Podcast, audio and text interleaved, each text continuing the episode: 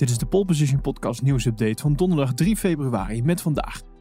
McLaren heeft zijn auto nog niet eens gepresenteerd of de eerste datum voor upgrades die staat al gepland.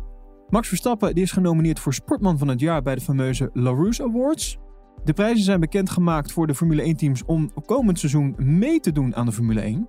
En Alfa Romeo die presenteert hun nieuwe Formule 1 bolide pas na de eerste wintertest.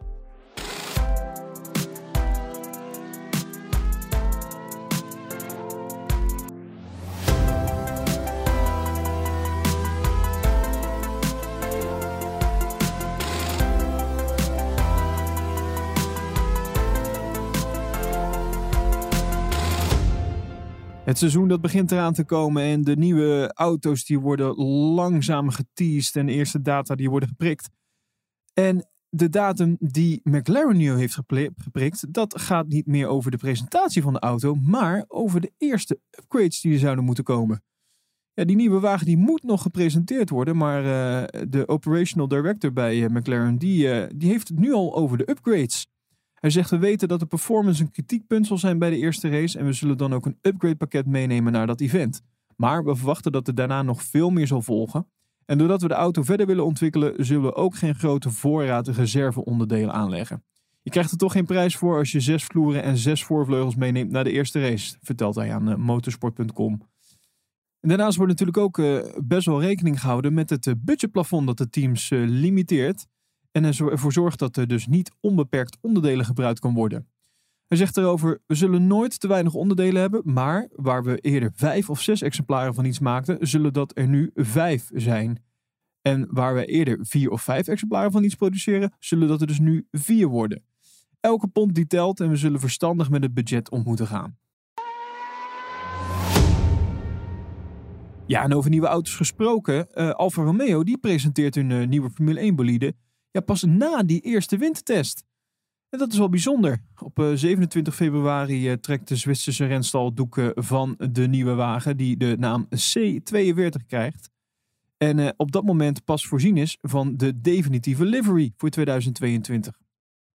In de aanloop van de, naar het Formule 1 seizoen vinden er dus twee testweken plaats. De eerste daarvan dus tussen 23 en 25 februari achter ja, gesloten deur helaas op het circuit de Barcelona de Catalunya. De Formule 1 heeft ervoor gekozen deze test dus zonder toeschouwers en zonder live verslaggeving op eh, F1 TV en zonder live timing te houden, zodat de teams in alle rust voor het eerst aan de slag kunnen met de, de voor 2022 compleet vernieuwde auto's. En de meeste teams die kiezen dan ook voor om in de aanloop naar die eerste testweek hun nieuwe bolide voor het aanstaande seizoen te presenteren. Maar Alfa Romeo dus niet, die pakken het anders aan. En teambaas Frederik Vasseur die uh, heeft besloten om de C42 pas na die eerste testweek dus voor te stellen. En dat zal dus zijn in de tweede testweek in Bahrein.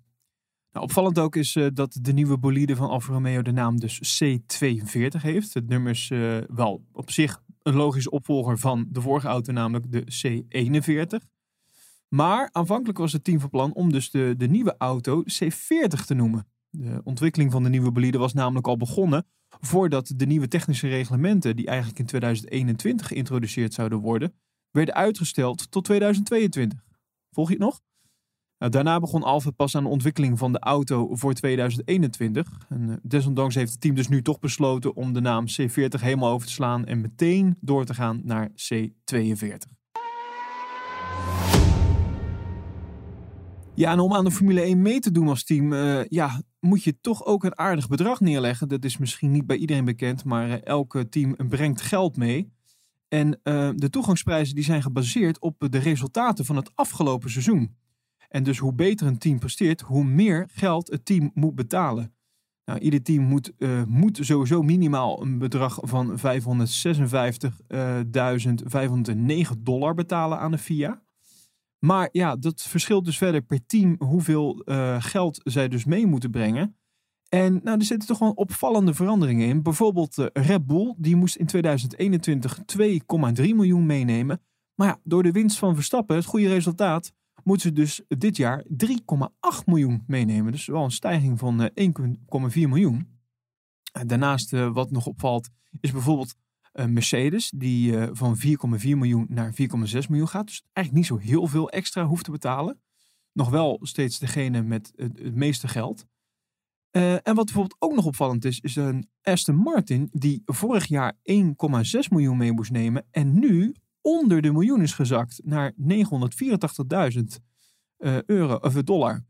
Kortom, dat is wel heel leuk om dit rijtje even te zien. Uh, wil je nou even al die cijfers op een rijtje zien? Kijk dan even in onze show notes.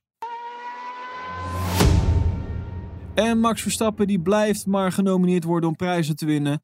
Nu is hij weer uh, genomineerd voor Sportman van het jaar bij uh, wel best wel prestigieuze Larousse Awards. En dat is, hij is wel in een mooi rijtje met genomineerden gezet. Namelijk Tom Brady, bekend American voetbalspeler. Novak Djokovic, de tennisser. Caleb Dressel, is een zwemmer uit Amerika. Elliot Kipchoge uit Kenia. Robert Lewandowski, een voetballer uit Polen. En dan dus Max Verstappen. Nou, en laten we duimen voor Max. Want het is best wel een pittig rijtje waar hij in zit. Maar nou, laten we duimen dat hij ook deze prijs gewoon binnensleept. En voor meer nieuws en feitjes ga je naar ons Instagram-account polepositionnl. Uh, wordt ook links van ons Slack-kanaal. Dat kan je vinden, die link in de link in de bio van ons Instagram-account. En vind je deze podcast nou leuk en wil je ons financieel steunen? Ga dan even naar petje.af slash.